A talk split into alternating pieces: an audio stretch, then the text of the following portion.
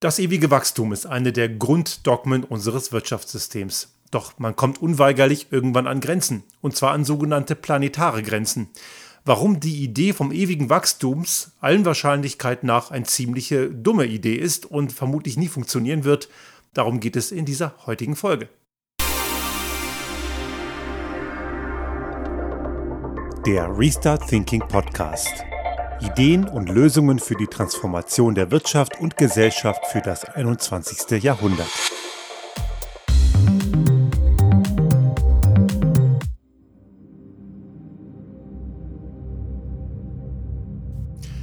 Ich habe im März dieses Jahres mal eine Folge gemacht, zudem haben mich auch viele interessante Rückmeldungen erreicht, zustimmend wie ablehnend natürlich auch, und das gehört ja natürlich zu einem Diskurs dazu.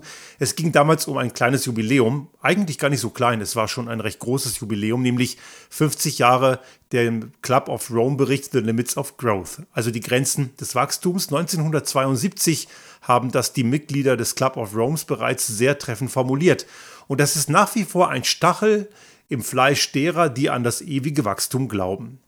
Dass das nicht funktionieren kann, merken wir wieder mal, und auch hier geht es wieder um die Klimakrise, da merken wir das ganz besonders deutlich, denn natürlich sind Ressourcen irgendwann begrenzt. Ein Begriff, der in diesem Kontext immer wieder fällt, ist der Begriff der Entkopplung. Und die Entkopplung meint hier ganz konkret die Entkopplung zwischen Wirtschaftswachstum und Ressourcenverbrauch. Und dieser Ressourcenverbrauch und das Wirtschaftswachstum sind ja in den letzten Jahrzehnten immer weiter und immer konstant gestiegen. Es gibt natürlich und auch nicht überall, aber es gibt in gewissen Bereichen durchaus eine relative Entkopplung, nämlich dass das Wachstum an sich weitergeht und auch sich sogar steigert und gleichzeitig der Ressourcenverbrauch weniger stark ansteigt, vielleicht sogar stagniert. Aber eine wirkliche absolute Entkopplung zwischen Wirtschaftswachstum auf der einen Seite und dem Verbrauch an Ressourcen auf der anderen Seite hat es nach dem, was wir aus wissenschaftlichen Arbeiten kennen, und dazu gibt es mittlerweile eine Vielzahl an, an Ausführungen und Publikationen, bisher nicht gegeben. Das ist nicht nachweisbar. Jedoch die Ökonominnen und Ökonomen, die glauben trotzdem dran. Und die glauben wirklich daran. Und das Glauben muss man hier ganz dick unterstreichen, denn würde rauskommen, dass das nicht funktioniert, und das ist offenbar der Fall, hat das gesamte Wirtschaftssystem, wie wir es heute haben, überhaupt keine Zukunft mehr. Und das hat es nicht. Wir haben hier schon einige Mal auch über Degrowth gesprochen, also eine Postwachstumsökonomie, wo mir auch viele Leute im direkten Zwiegespräch oder auf Social Media sagen, Degrowth geht gar nicht. Das kann überhaupt nicht sein. Das ist so das Leugnen des Offensichtlichen. Man kennt ja zum Beispiel aus der aus der, aus der Sterbebegleitung Menschen, die eine schlimme Diagnose kriegen, die, die sagen erstmal, das kann überhaupt nicht sein, das ist unmöglich. Sie lehnen also komplett das Offensichtliche ab. Und genauso verhalten sich Menschen, denen man sagt, wir müssen irgendwann mal in die Degrowth-Strategie wechseln, weil das ewige Wachstum nicht funktioniert.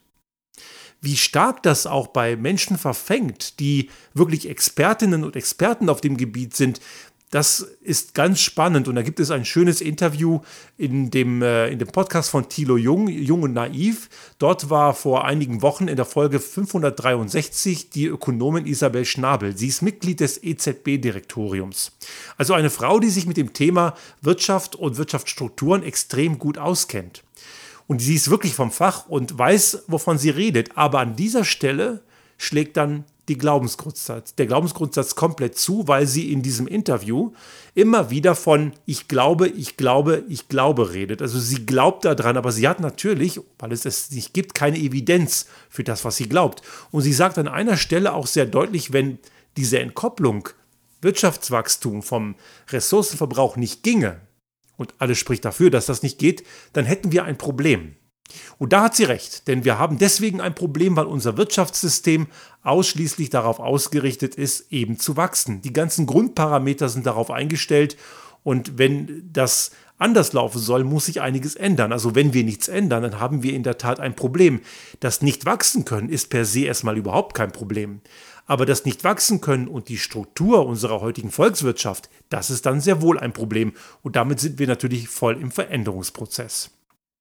Schauen wir mal, wie Wirtschaft heute bewertet wird. Wir haben ja einen ganz starken Indikator, wie heute die Prosperität gemessen wird. Und das ist immer noch, obwohl wir es besser wissen sollten, das Bruttoinlandsprodukt, kurz BIP.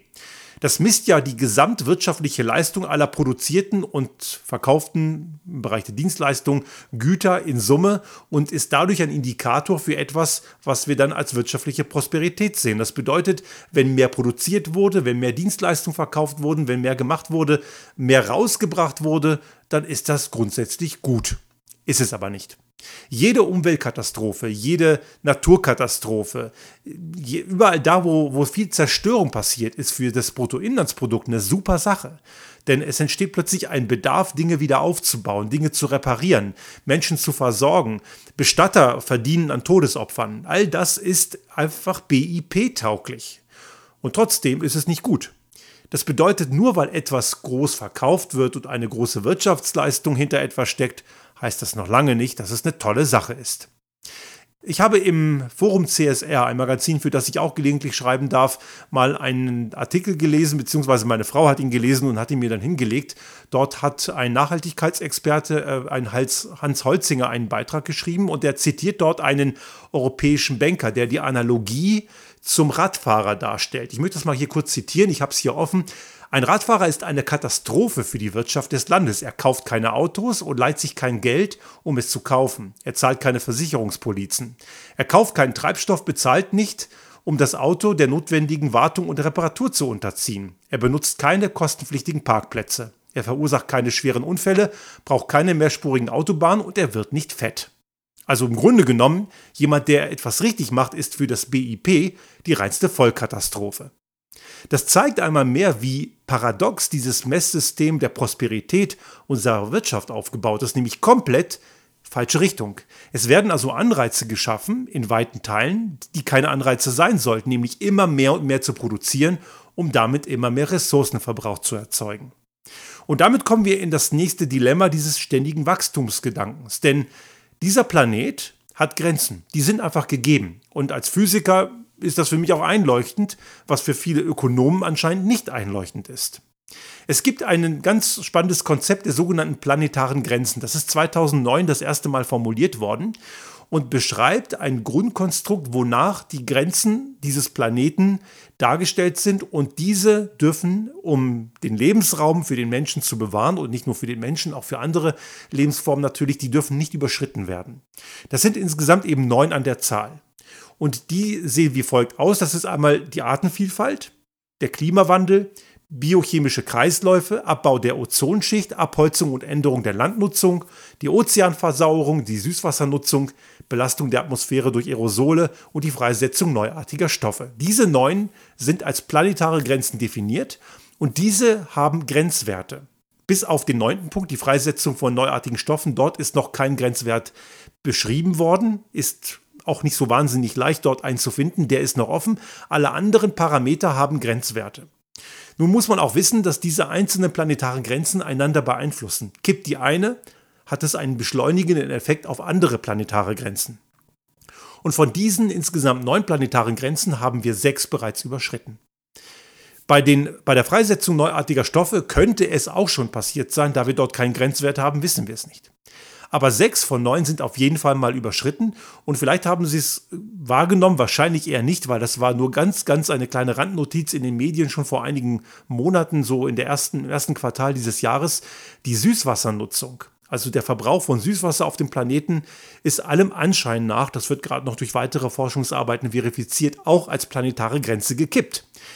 Und die weiteren, die gekippt sind, ist der Verlust der Artenvielfalt. Da sind wir tiefrot. Jeden Tag sterben abertausende Arten aus, auch in unserem Lebensraum hier, nicht nur dort, wo wir es nicht sehen.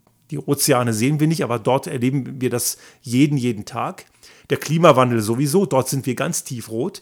Biochemische äh, Kreisläufe sind auf jeden Fall auch schon rot. Die Abholzung und Änderung der Landnutzung ist rot eben die Süßwassernutzung allem Anschein nach und die Belastung der Atmosphäre mit Aerosolen. Dazu kommt, der Abbau der Ozonschicht ist zumindest regional oder auch temporär auch schon überschritten worden. Pendelt sich immer wieder mal ein, aber ist grundsätzlich überschritten. Und die Ozeanversauerung ist der einzige Punkt, bei dem wir momentan davon ausgehen, dass er noch nicht überschritten ist. Aber die Bilanz 6 von 9 mit Verdacht auf weitere ist einfach schon mal eine ziemlich schlechte Nummer. Und es zeigt eindeutig anhand dieses Modells der planetaren Grenzen, dass diese Entkopplung von Wirtschaftswachstum und Ressourcenverbrauch wirklich nur ein frommer Wunsch ist. Es gibt keine wissenschaftliche Untersuchung, die das auch nur ansatzweise andeutet. Das Gegenteil hingegen ist schon mehrfach klar gezeigt worden. Und das sollte uns eigentlich das Problem sehr klar machen, aber einige sind anscheinend noch immer auf diesem Wachstumsauge ziemlich, ziemlich blind. Es ist aber eigentlich auch intuitiv klar. Wir müssen runter vom Ressourcenverbrauch. Dieser Ressourcenverbrauch ist etwas, was wir wirklich nur bestenfalls relativ entkoppeln können. Nun, warum passiert das? Natürlich sagen jetzt einige, wir haben doch eine Technologie, wir sind doch innovativ, das werden wir doch hinbekommen. Und das sagt Isabel Schnabel in diesem Interview mit Thilo Jung auch. Sie setzt auf die Technologie. Und ich habe letztens mal eine Doku gesehen, wo es auch um irgendwelche Umweltschutzthemen, genau, da ging es um die Frage der, äh, der, der Legitimation von den Aktionen von Extinction Rebellion, wo ich sage, ja, Hut ab vor den Leuten. Ich muss sagen, ich hätte nicht die Eier, das durchzuziehen, aber ich verstehe die und ich habe Verständnis für diese Aktionen. Es muss gewaltfrei bleiben. Klar, ich halte jetzt nichts davon, wenn man Manche schreien, äh, äh, schlagen ja auch da über die Stränge, dass sie anfangen, irgendwelche äh, Fenster von irgendwelchen Einrichtungen mit Graffiti zu besprühen. Das geht dann schon zu weit. Aber den Verkehr durch eine Sitzblockade zu blockieren, ist durchaus legitim, auch wenn es natürlich illegal ist. Das wissen die Leute auch und sie tragen ja auch dann die Konsequenzen. Aber die Folgen von Klimakrise sind für die meisten von uns überhaupt gar nicht spürbar.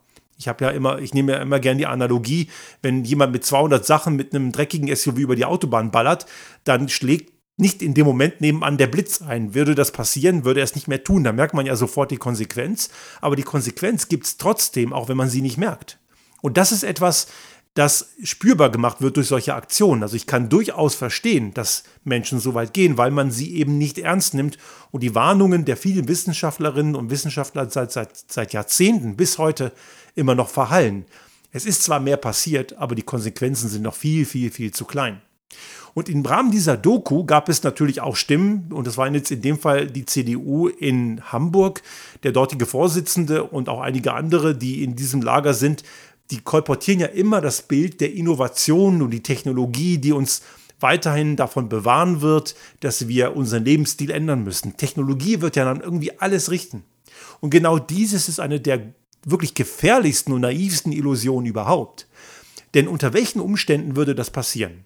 Wenn der Mensch selber kein Teil der Natur wäre und wir die Natur überlisten könnten. Aber das sind wir. Wir sind Teil der Natur. Wir können die Natur nicht überlisten. Die Natur ist immer stärker. Wir können nicht über die Gesetze der Natur hinweg agieren. Aber genau das ist es, was in diesem Technologiegläubigkeit immer wieder kolportiert wird wir seien übermächtiger als die Natur. Wir können nicht aus dem Nichts irgendwas erschaffen. Selbst bei Star Trek, wo es Replikatoren gibt, kommt das auch nicht von ungefähr. Dort wird extrem viel Energie in ein System reingesteckt und auch die muss ja irgendwo herkommen. Energie kann ja nicht aus dem Nichts entstehen. Energie kann nur transformiert werden. Wir können aus der eingebundenen Energie andere Energie erzeugen. Wir wissen ja in der Physik, dass es enorme Kräfte gibt. Gerade im subatomaren Bereich gibt es gro wirklich große Kräfte, die dort schlummern. Die Sterne nutzen sie ja sehr geschickt. Die Kernfusion ist eine extrem starke Energiequelle. Aber wir haben hier auf, Planet, auf dem Planeten Erde nur sehr eingeschränkte Möglichkeiten, eine Kernfusion zu erzeugen. Wir müssen momentan extrem viel Energie reinstecken, um dieses heiße Plasma zu erzeugen, um nötige Energien reinzubringen, die ein Stern dadurch hinbekommt, dass er einfach mehrere Millionen Grad heiß ist, 150 Millionen Grad Hitze und enormer Druck. Und das Ganze passiert durch eine enorme Masse. Die Sonne hat knapp 1,4 Millionen Kilometer im Durchmesser und so eine große Masse schafft das einfach nur dadurch und kriegt dadurch diese großen Energien hin. Die Erde ist dafür zu klein, also müssen wir diese Energie anders erzeugen, nämlich durch starke Magnetfelder und die brauchen wiederum extrem viel Energie von außen, um am Ende Kernfusionsenergie zu erzeugen. Um an dem Beispiel zu sehen, das kann man da sehr gut sehen, stecken wir momentan in diesem Experimentalumfeld noch viel, viel mehr Energie rein, in die Kernfusion, um am Ende eine Kernfusionszündung zu erzeugen, die im Stern eben tagtäglich milliardenfach in unserer Galaxie abläuft. Wir haben also grundsätzlich immer das Problem, dass wir Energie nicht aus dem Nichts erzeugen können. Wir müssen sie transformieren aus irgendwelchen anderen Kräftequellen. Und das führt uns natürlich dazu, dass wir nicht beliebig weiter wachsen können, weil die Ressourcen, um diese Energie zu erzeugen, natürlich immer begrenzt sind. Und die Technologie wird uns davor nicht bewahren. Die Technologie kann uns bestenfalls Effizienzsteigerungen bringen. Und das ist ja auch passiert. Aber diese Effizienzsteigerungen wurden ja in den letzten Jahren auch immer wieder aufgefressen. Und selbst wenn sie nicht aufgefressen worden wären, hätte es bestenfalls zu einer relativen Entkopplung geführt, aber nie zu einer absoluten. Was das Auffressen angeht, das sind ja so Skalierungseffekte, die als Sekundärprozess passieren. Zum Beispiel der ohnehin ineffiziente und auch immer ineffizient bleibende Verbrennungsmotor ist ja natürlich durch die Entwicklerinnen und Entwickler in den letzten Jahrzehnten effizienter geworden, wenn auch immer noch extrem ineffizient. Das ist aber ein anderes Problem, das verstehen gewisse Leute nicht. Okay, jetzt hat er nicht mehr einen Wirkungsgrad von, von vielleicht 15, 18 Prozent, es hat er vielleicht 20, aber viel mehr wird es am Ende nicht werden. Ausgehend von der Primärenergie sind es sogar Richtung 10 wird aber auch am Ende nicht viel besser, weil es physikalische Grenzen gibt. Aber die Effizienzgewinne, die man durchaus dort sieht, die hat es ja gegeben, sind aufgefressen worden, denn mittlerweile sind die Autos im Laufe der Jahre immer schwerer und immer größer geworden. Man muss nur mal einen VW Golf aus den 70er Jahren neben einen VW Golf von heute stellen und man wird feststellen, da gibt es enorme Größenunterschiede. Auch das Gewicht ist natürlich hochgegangen, nicht nur durch die Größe, aber die Fahrzeuge sind größer und schwerer geworden.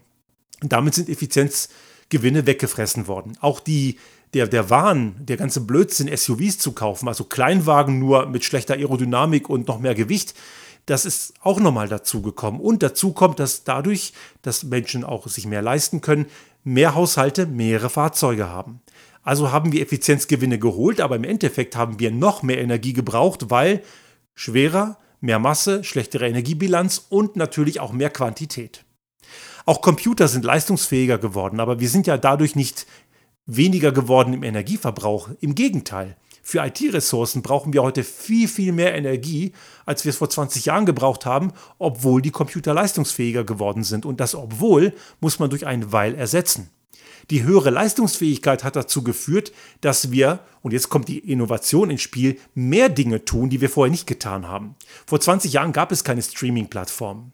Aber Streaming ist sehr viel mehr energieintensiver als der traditionelle Tonträger im Bereich der Musik. Hier hinter mir sind Schallplatten und CDs, das sind Kunststoffkomponenten. Jetzt kann man natürlich sagen, Kunststoff böse.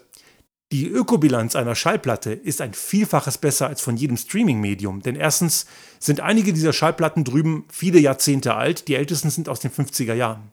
Und ich habe noch einige Shellacks, die sind noch älter, die funktionieren noch. Also sie überdauern lange Zeiten. Dazu kommt, dass natürlich einmal dort auch fossile Energie reingesteckt wurde und dies brauchbar konserviert. Wir müssen hingegen, um Streaming zu machen, immer wieder Energie reinstecken, damit die Energie dazu führt, dass die digitale Information auf das Endgerät gespielt wird. Und dazu gibt es solide Berechnungen. Das bedeutet, wir haben zwar Innovationen geschaffen, Computer sind leistungsfähiger geworden, neue Technologien sind entstanden, aber die haben eben nicht dazu geführt, dass wir weniger Energie gebraucht haben. Im Gegenteil, durch neue Möglichkeiten haben wir es erreicht, dass wir mehr Energie gebraucht haben als vorher. Also die, der Glaube, dass Innovation uns vor unserer Verhaltensänderung bewahrt, das ist ein frommer Wunsch und der ist ziemlich naiv und ich würde sogar sagen ziemlich dumm und zeigt einfach, wie sehr wir an diesem Dogma des Glaubensgrundsatzes des ewigen Wachstums festhalten, weil uns die Folgen eines Wandels einfach viel zu unbequem vorkommen.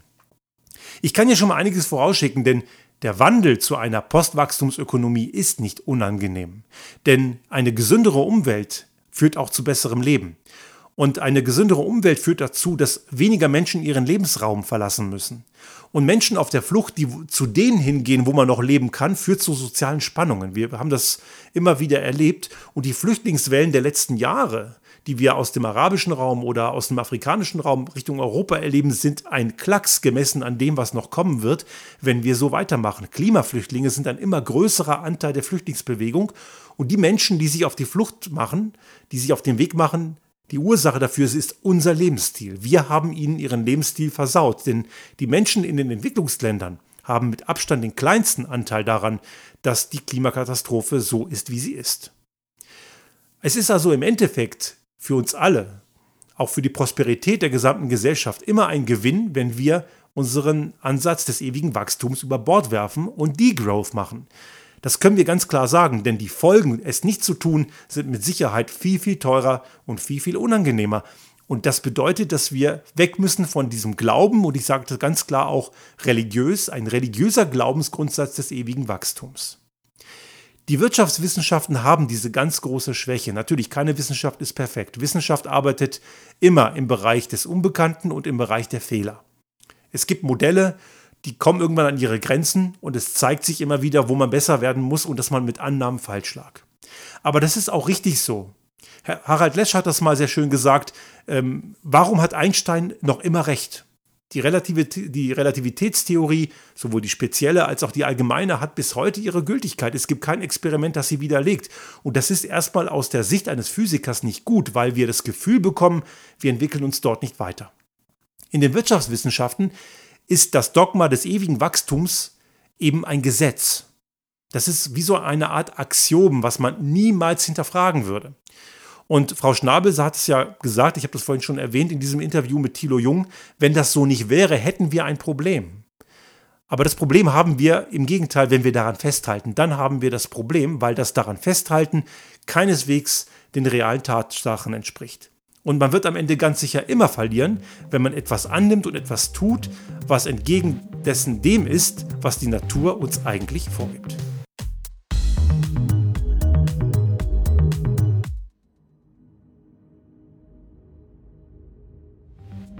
Sollte Ihnen unser Podcast gefallen haben und Sie auch künftig keine Folge verpassen wollen, dann abonnieren Sie uns einfach auf den gängigen Kanälen wie zum Beispiel iTunes, Spotify oder anderen Podcast-Hostern oder auch auf unserem YouTube-Kanal finden Sie immer mit dem einen Tag Verzögerung die aktuelle Folge unseres Restart Thinking Podcast und selbstverständlich freuen wir uns in Zeiten der Aufmerksamkeitsökonomie über das eine oder andere Like.